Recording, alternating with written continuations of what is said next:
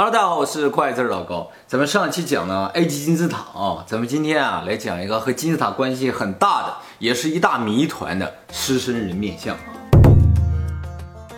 那么这个狮身人面像虽然叫狮身人面像，但是呢，它是不是狮子的身体啊？不知道，只是人们觉得它有点像狮子的身体，所以叫狮身人面像。如果有一天研究发现它的身体啊不是狮子，而是其他动物或者什么的话，那可能名字就要改了。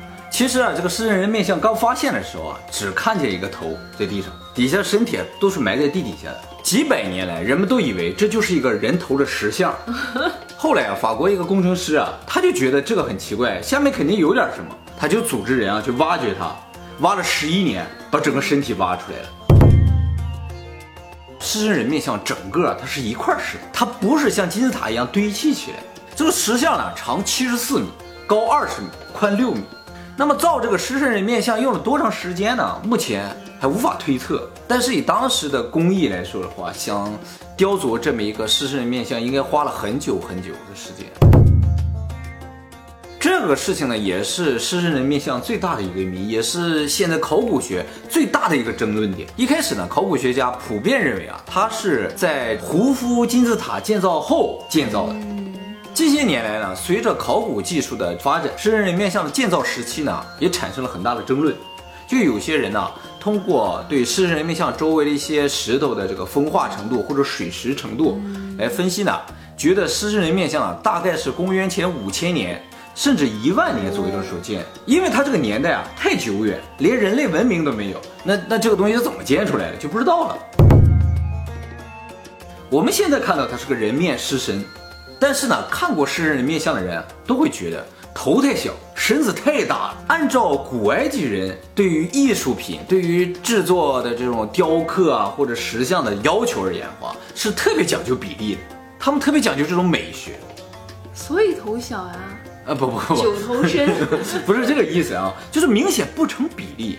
考古学家就觉得现在的人面啊是后来雕琢出来的，所以它原先啊是个什么不知道。有很多人有很多猜测，它既然是一个狮身呢，那应该就是狮子头。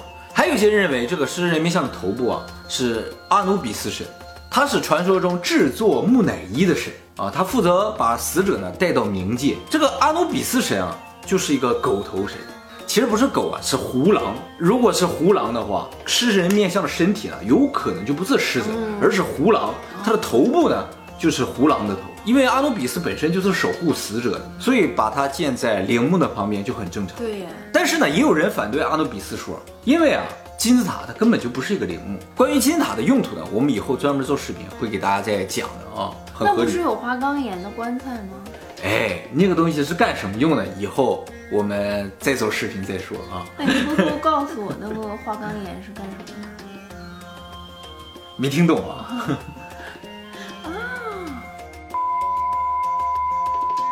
大家不必着急，我们会以后慢慢揭晓答案的啊。现在考古学家就拿它和壁画上那些人啊，个个比对，没一个像的，而且比对着比对着，他们就发现啊，看上去像法老的头，对不对？嗯。但是从五官来看，是个女性的脸，眼睛大大的，而且呢，嘴稍微带有一点微笑。从嘴的感觉，眼睛的感觉，应该是一个女性的面部。而且她这个耳朵啊，特别像胡夫的女儿的耳朵。能看出来吗？在壁画上有画过这个胡夫的女儿，跟他耳朵一模一样，但是脸又不像。现在狮人面像那个鼻子又没有了，就更不好猜了。哎，据说鼻子呢是被拿破仑用大炮给打掉了，但其实考古学家说，这个鼻子啊，早在拿破仑拿大炮打他之前就已经没有了。古埃及人啊，特别崇尚二元论。什么叫二元论？就是古埃及人他建的东西都是一对一对儿。那么如果狮人面像是古埃及人造的？按理来说，你是守护陵墓嘛，石狮子你也得一应该是一对儿啊，你怎么现在是一个，这不很奇怪吗？而且呢，古埃及的壁画里是有画到狮身人面像，哦，是吗？对，画上的狮人面就已经是人面了，但是呢，画上是一对儿。现在这个我们看到狮人面像冲东，画上画的是一个冲东，一个冲西，不是像我们门前两个狮子都朝一个方向，它是一个朝这头，一个朝那头。而且狮身人面像胸前这个部分啊，立有一个石碑，这个石碑上也画有狮身人面，而且也是一对儿的。那么按理来说，这狮身人面像应该是一对儿的。一对儿的。那也有可能另一只在很远的地方，甚至另一个城市或者另一个国家，以前可能全都是埃及的呀。没错，就在上个月的时候，英国的《每日邮报》发出一篇报道，就说埃及政府说，他们好像找到了第二个这个狮身人面像。哦结果这个狮身人面像就在离第一个狮身人面像很远的一个其他的城市，哦，还是埃及吗？是埃及。原先都在那个胡夫金塔周围找，结果这一次呢是在那个城市正好要铺路，在挖地的时候就挖出了一个好大的一个石头石像，但是还没挖完，只看到了后背，后面有点弯的，就感觉像那个狮子的屁股那种感觉。如果这挖出来也是狮人面像的话，那基本上就对上了。那看他朝哪面。朝向如果如果朝向不对的话，他可能和别人是一对儿了。啊，那也有可能，朝向不对也不行。希望早日把它挖出来吧。啊，有可能这两只狮子就是以前那个城市或者那个国家的边界，哦，有可能是守护国家的两侧是吧？对那就不是守护陵墓了。啊对，在一九八七年的时候，日本早稻田大学有一个叫吉村的教授，他带领了一个团队啊，对这个狮人面像进行了电磁波扫描，结果发现狮人面像的下面啊有两个巨大的空洞，就像两个房间一样。于是东京大学又去扫描了一圈，啊，确实发现同样的结果，也就是说狮人面像下面还有东西，大家都很兴奋，说有空洞的话里面有什么呀？是不是？就于是向埃及政府去申请说，我们能不能挖掘挖掘？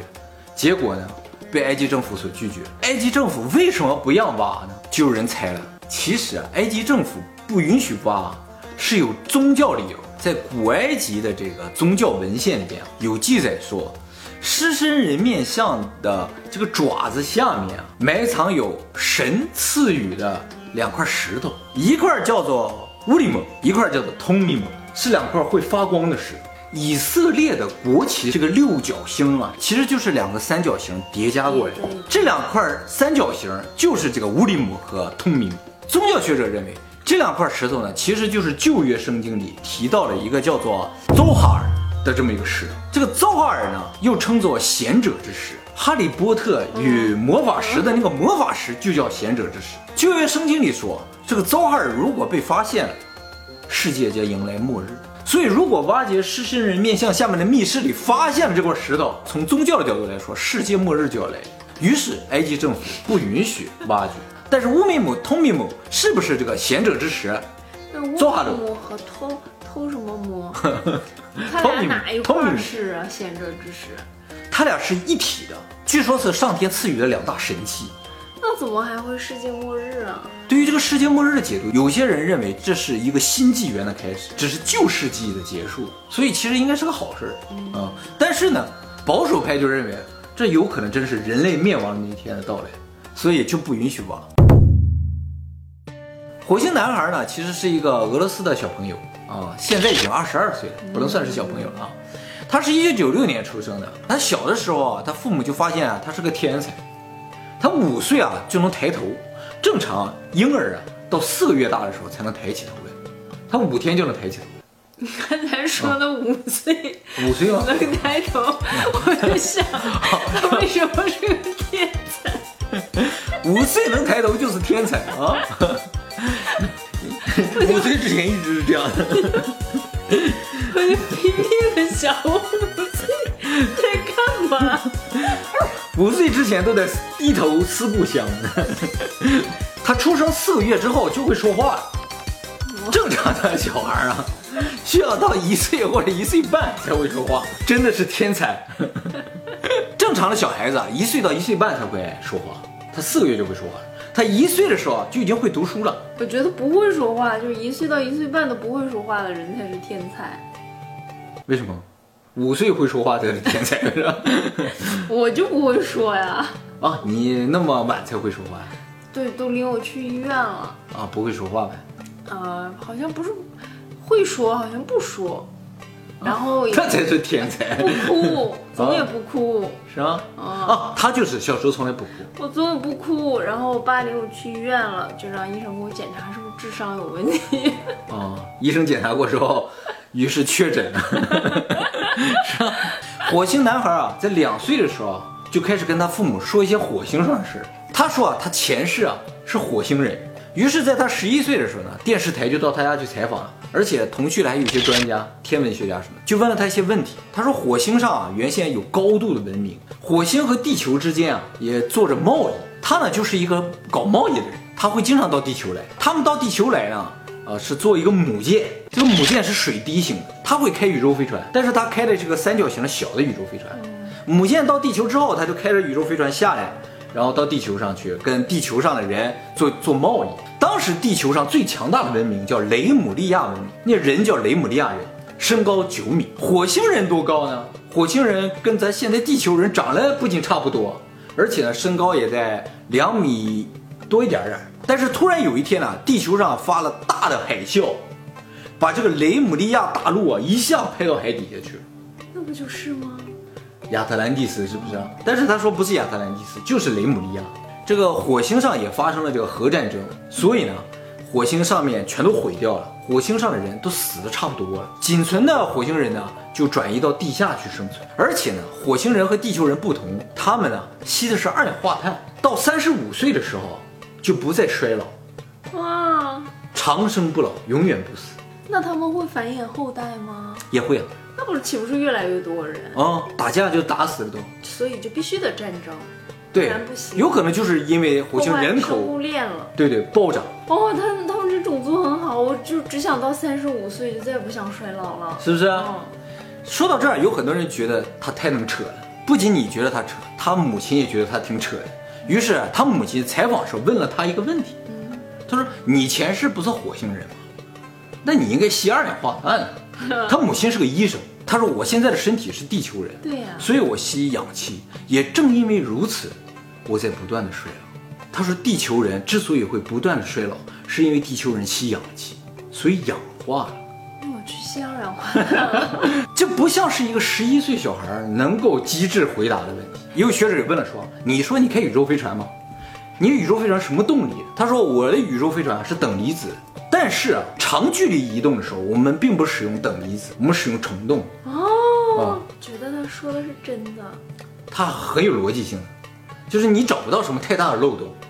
有的人就是会有前世的记忆啊。对啊。他现在还好吗？他自从接受完这个采访之后啊，按理来说他应该火了嘛，结果这一家人都消失。对于他这一家人消失啊，有很多猜测。有些人认为呢，就是说可能出现了很多他的粉丝。结果呢，这个他们平静的生活被打扰了，于是呢，隐姓埋名了。也有些人说，可能他说中了什么，被政府听到了啊，全家人都被政府控制，以后就看俄罗斯的技术了，是吧？俄罗斯技术如果迅猛发展，出来点什么等离子推进的宇宙飞船了，那基本上就是他干的了啊。而且呢，他说到一个非常重要的事情，就是跟我们今天主题有关。刚才说了一顿火星，跟咱主题都没什么关系嘛。哈，他说他记得。狮身人面像的耳朵的后面啊，有一个进入狮身人面像的入口，怎么进去他记不得了。里边藏有着人类以前拥有的高度的科技、高度的文明的一些知识技术，这就突然间和狮人面像下面那两个空洞好像联系在一起了。这火星男孩说的是，如果狮人面像打开，我们人类将发生天翻地覆的变化，其实就跟这个世界终将结束了有点像，混沌的世界终将结束。对对，现在并不发达的，就比较低端的世界将结束。呃，二零零四年的时候，巴基斯坦说他们也发现一个狮人面像在山里边。